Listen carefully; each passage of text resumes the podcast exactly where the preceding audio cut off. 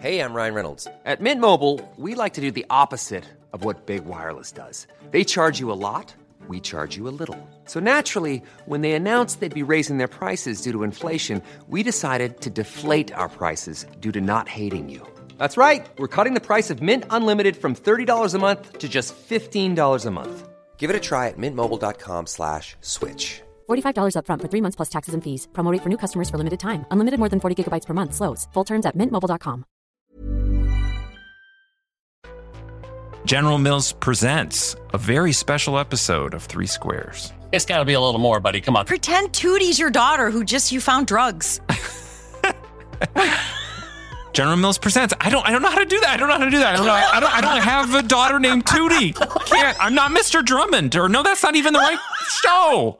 I don't have a daughter named Tootie, and I'm not Mr. Drummond. Oh.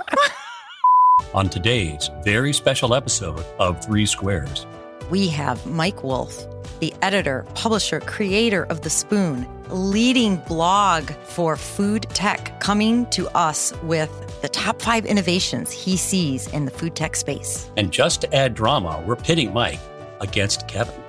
This competition will determine who leads the innovation space. Charlie, what are you talking about? This, is, this is not an 80s sitcom.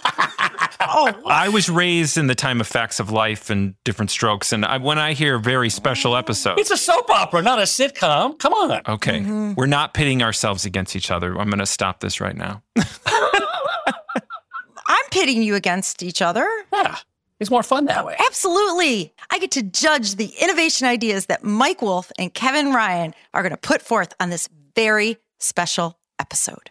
Our very special episode with Mike Wolf of The Spoon is next. At General Mills, we know it's not just what we make, but how we make it that matters. We take care in selecting the ingredients behind our beloved brands such as Cheerios, Nature Valley, Old El Paso, Haagen-Dazs, and Annie's. And we go further by working every day to alleviate hunger, slow climate change, and strengthen communities. Today, that's what it means to make food the world loves. Learn more at generalmills.com. Kevin and Charlie, we have Mike Wolf, CEO and founder, publisher, editor in chief of The Spoon with us today. Hi, Mike. Hey guys, so good to be on the show. Yeah. This this podcast has been great, by the way. Oh, thank you. We're we're so excited to have you on because as I think you're aware, Kevin spends his time working with clients, understanding innovation.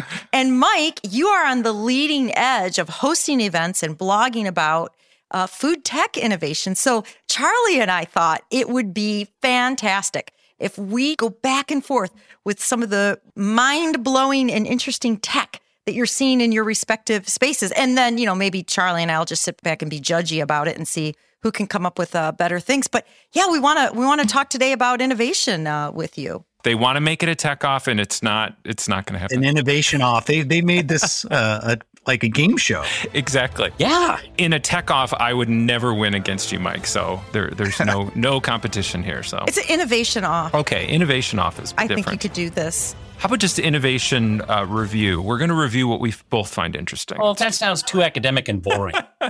Look, Charlie, let's let's let them start, and then you and I can make a buzzer sound if you're not happy. Okay, we'll, that works. That works. Okay, all right. So, so Mike, why don't we start with you? Um, share with us something that really has caught your your attention in the food tech space. Looking for like the top five, right? So we'll start one at a time and go back and forth. Yeah, I mean, you know, one of the most interesting new products that I've seen teased is this uh, thing called the Cana beverage printer. It was basically the idea of a guy named Dave Friedberg. He came out of Google and started one of the first big ag tech companies. And he's having dinner one night with some scientists after reading a journal about how this, you know, 2% of any beverage is flavor molecules. The rest of it is water, sugar, carbonation, alcohol. And he started talking to these uh, these guys at dinner and said, you know, what we should why haven't we made like the Star Trek beverage replicator? Kind of just joking, like it was a meme. And then uh, by the time dinner is done, after they drink a couple of bottles of wine, they've committed to actually making this thing. Uh, earlier this year, they introduced this concept of the basically the, the Cana beverage printer. They have a CEO for the company. It's spun out of Dave Friedberg's incubate innovation hub. It'll make any drink, alcohol, uh, soda, coffee, uh, you name it. All you add is the water. They send you basically a cartridge every month. It has alcohol in it, it has flavor molecules, it has sweeteners, and you basically can print drinks. So hmm. to me, it's kind of mind boggling. Like if we can actually ship small cartridges of flavorings rather than tons of liquids everywhere, I think it's a pretty innovative idea. I think of it as like the home version of freestyle, right? Like the Coke freestyle, mm-hmm. but even in more advanced. I think what would be really interesting about that is if they could bring data back from that, right? Like what people are creating and then, you know, how that might influence whoever, you know, if if it's a Coke or if it's it's someone else that could get data back from that. That would be really interesting to see what what people are constantly creating uh, to, you know, influence future development. Is it a connected device? Yeah, I think it's connected and like you could share your beverages. Like so like this idea, Kevin, of like the the freestyle is right on. Yeah. But think of a freestyle with like alcohol, beer, uh, Right. soda, coffee drinks, in addition to just like a soda. That's dangerous. It's amazing. Is it available yet? Like I think there you have at least another year or two of development. Okay, Kevin, he's thrown down the gauntlet. That's a pretty good one. Well, mine is not as cool. My first one here is not as cool, but I think it has a has a really big influence, and it's uh, Freshii. They're testing out virtual workers in Ontario, who, when you go up to the cash register to pay, it's a virtual worker from Nicaragua who checks you out. I mean, you- you've seen this in you know outsourcing other things within corporations, but the idea of using virtual workers for cashiers that's an interesting approach and i'm curious whether or not we're going to see it in other parts or you know of course there may be Yeah. uh, pushback What's the interface? I'm having a hard time getting my head around this. at least from what i've seen a camera and a screen and the cashier pops up and uh, you know he or she is checking you checking you out There's a company called Bite Ninja that's doing the same thing for drive through. What's interesting about that is if you look at like the workflow of a, a, a drive through worker or a cashier, like they're they're underutilized like half of their shift. They're spending just a lot of downtime. exactly yeah But imagine if you have like a, a, a worker, maybe it's a work at home mom hmm who could man a drive through shift uh, in, in in Seattle, in Arizona, and Minnesota, all during an eight hour shift or a four hour shift. Yeah. Um, you're you could have her doing uptime the whole time. that could really change the industry when it comes to who has workers who doesn't have workers Okay, so I don't know how to call that one, Charlie. I those were both quite good. Th- there you go Mike's was better. Mike's was better. Mike's was better. Okay, all right. Kevin's is interesting, but Mike's, Mike's was better. why do they have to be better Yeah, I feel like you're. I kind I of feel like you're objectifying us. I feel like I'm on. Uh, thank you Mike's involved alcohol. So there you go. Thank you. Exactly. let let Charlie and I enjoy ourselves. this is like the tech version of like Zuckerberg's hot or not. Like I, I feel like Right. No, no. exactly. I'm gonna I'm gonna say I'm gonna call that for me that was even. That was even. I feel objectified. Well, I'm sure it happens to you frequently. you know what? You know what? Get used to it. am I next? You're up. I'm going to uh, move into like the home uh, and uh, look at another topic. You know, 40% of food is thrown out in the home.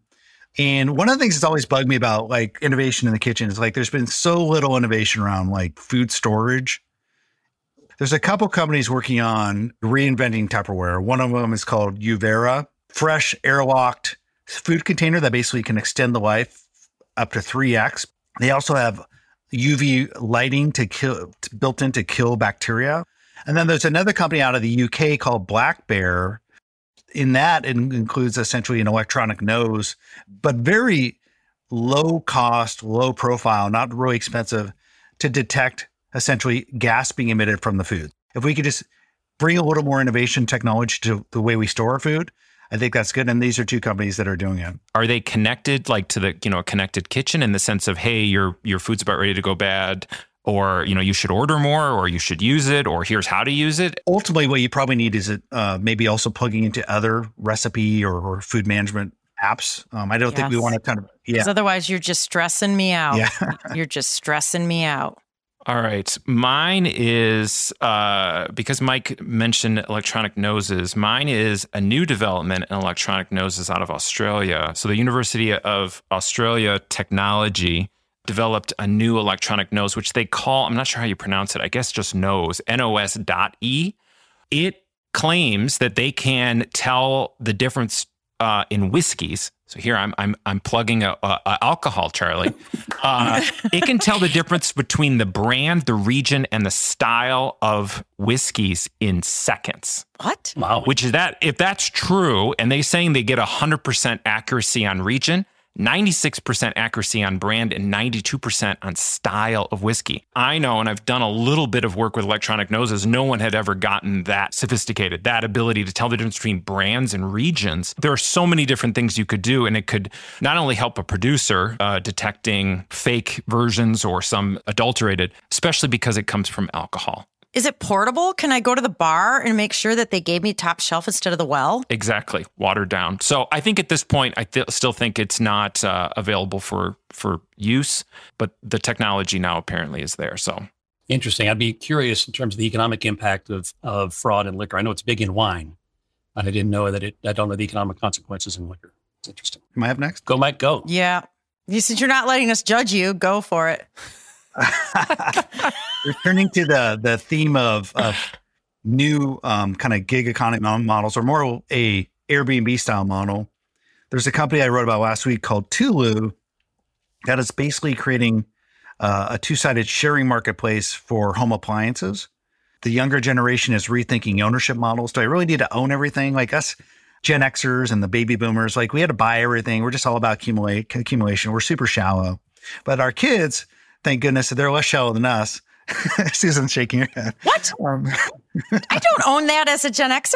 I'm not shallow. Okay. Queen, Queen of Tesla. Come on now. Really. I'm generalizing. It's cool. I'm generalizing. The headline I wrote is an Airbnb for air, for air fryers. Like if so, if you want to rent it by the day, for by the week, don't have to own it. And there's other appliances you can rent. Uh, if I lived in a condo or an apartment, I think having this little uh, kiosk downstairs that had like must have items or like items that I would want to have on a, a rental basis, I think it's a cool idea. it's a great idea. I still have the June oven on my counter, and I'd be happy to rent it to anybody who'd like to have a few hours.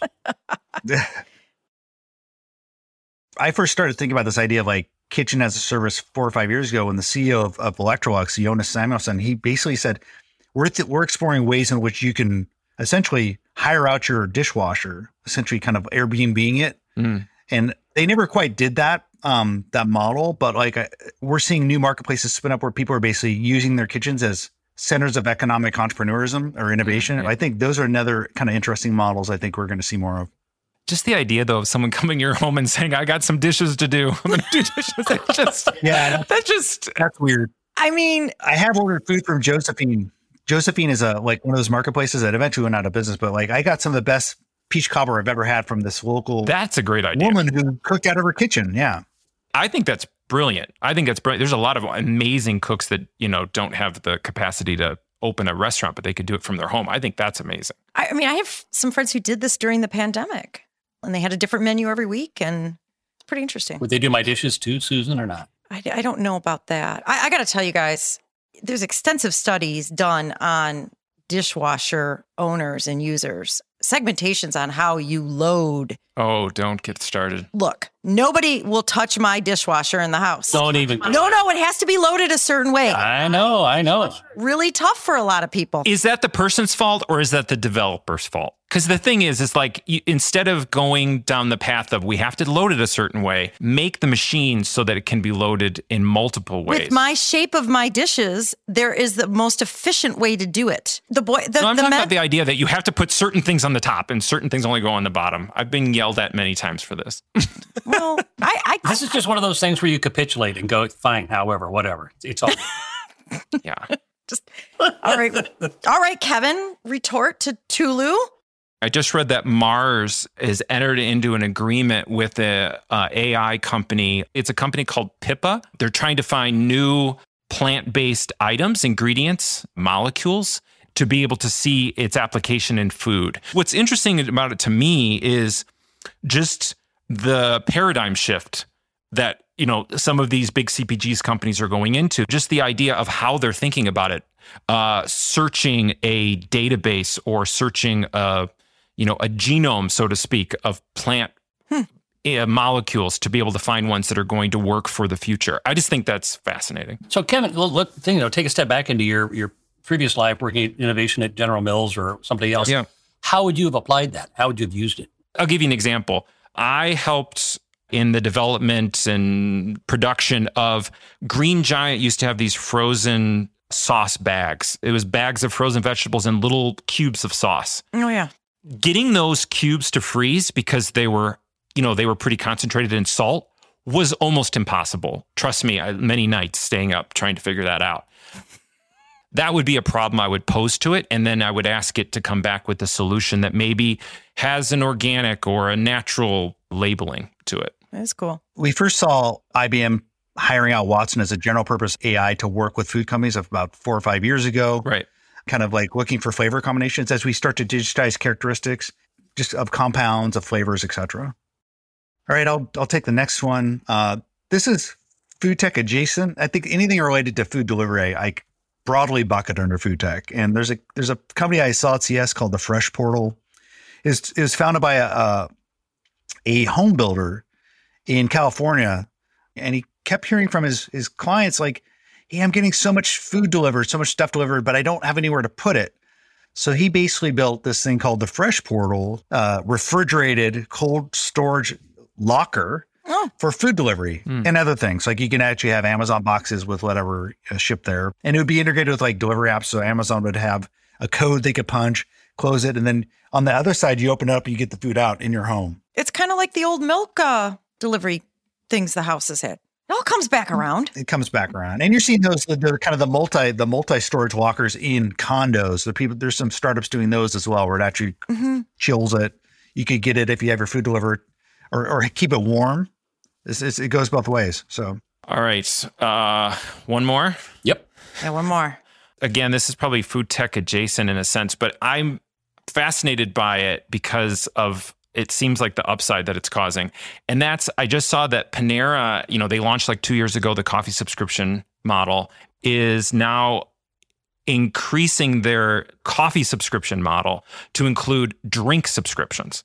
And now they're doing a self-service beverage um, you know, uh, model where if you have this subscription, uh, you can get unlimited beverages uh, from their from their system. So I just think it's number one, it's a business model innovation, which I think is just fascinating because it works so well with coffee. But the fact that they're going into now all even cold beverages, I think is really cool. They need to they need to up their game on the cold beverages and have a wider range. Exactly. I wonder if that will inc- if that will happen. Because Panera's beverage station is nothing special. No. No, Yeah. So I wonder whether or not that that will be part of it. Um, but yeah, it could be right because then there's a real pull. I mean, the coffee thing makes sense. That's so habitual and in the morning, and you know, but the the rest of the day, yeah, they're going to have to yeah. Step it up. But what I find interesting about it is the idea that it's like uh, you know we're we're moving into all subscription models everywhere for everything, and that um, will it become a if to your point, Susan and Charlie, if if they really up their game on their cold model.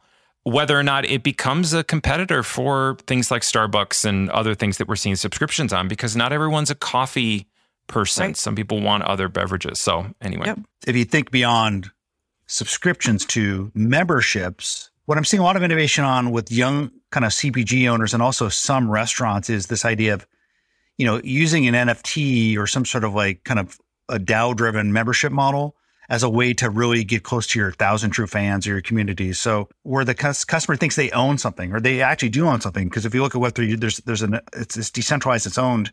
You can start to offer like kind of really exclusive membership things through your restaurant or your your subscription. Like, hey, we have a new product. We want to trial it with you because you uh, you bought this NFT showing your your loyalty to my brand. So there's a lot of things that needs to happen around Web three to make it more user friendly, both on the kind of the the operator front as well as the consumer front. But once those hurdles get jumped over, I think we're going to see some really interesting new innovative business models that are basically building upon the membership model or the subscription model. What's interesting is what you just mentioned about the desire to own something virtual, but in the previous one, talking about the not owner some owning something like a mixer or a dishwasher and renting it.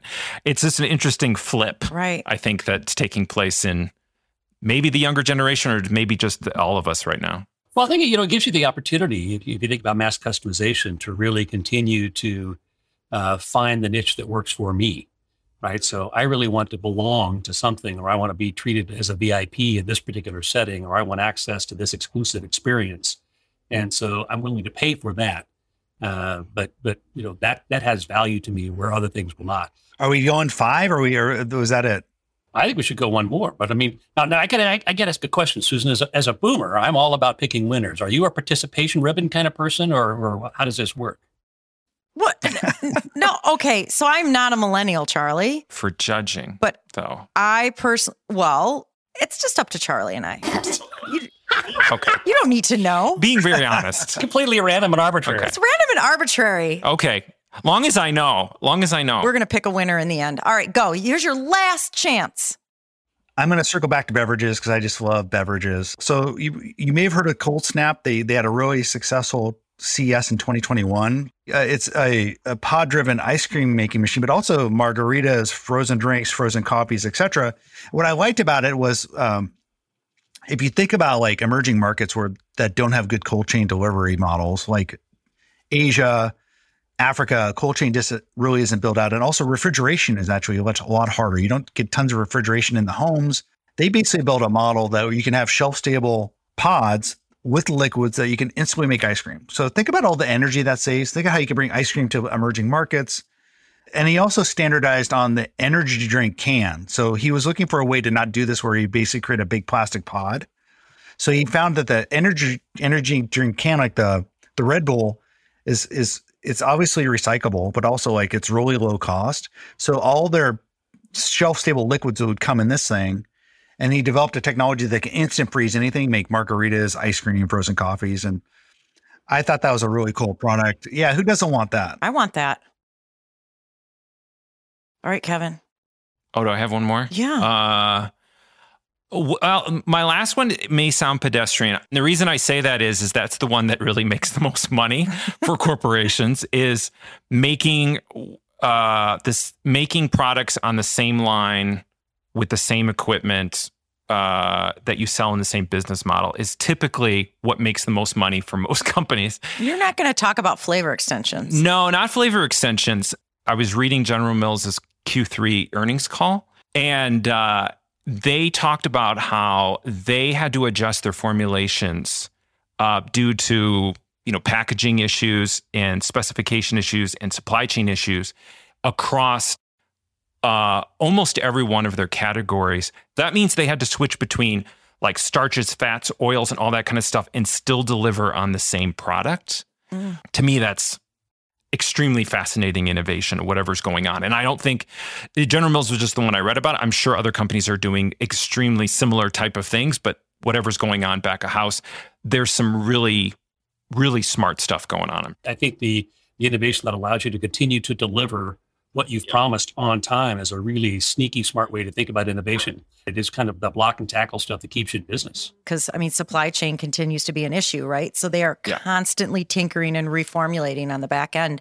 because usually when you change if, if say for example you had supply chain issues and you have to uh, reformulate a cereal you'd have to open up the spec and change it so that the ingredient deck changes so the fact that they're able to do it and not change that and not open the spec is mind-boggling to me how they're doing it so there's some really interesting stuff going on Well, Susan, I don't know about you. I guess I would I would give give Mike the prize for the sexiest innovations, mm. and Kevin probably the prize for the most relevant block and tackle that's probably going to contribute more to the bottom line.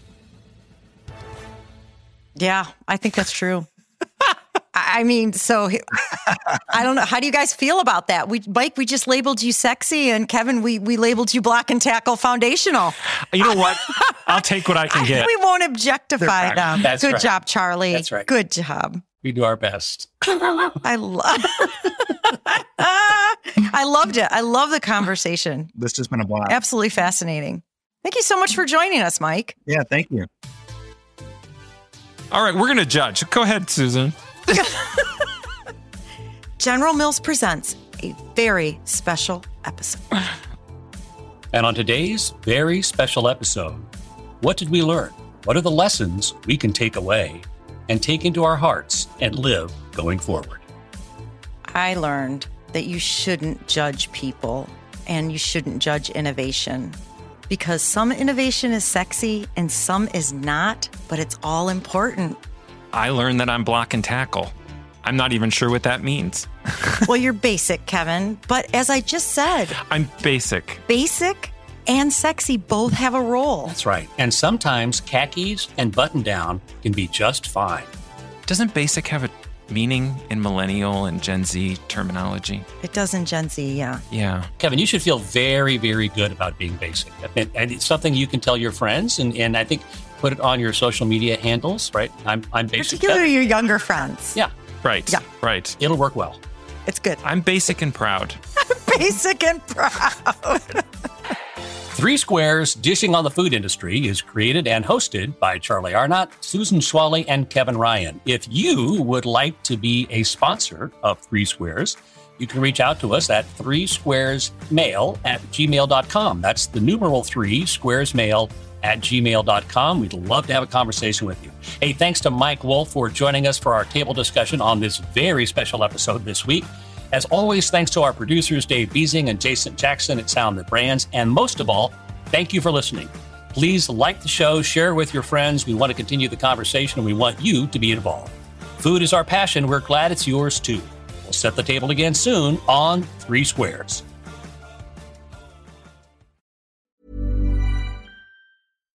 Catch yourself eating the same flavorless dinner three days in a row? Dreaming of something better? Well, HelloFresh is your guilt free dream come true, baby. It's me, Keke Palmer. Let's wake up those taste buds with hot, juicy pecan crusted chicken or garlic butter shrimp scampi. Mm. Hello Fresh. Stop dreaming of all the delicious possibilities and dig in at HelloFresh.com. Let's get this dinner party started.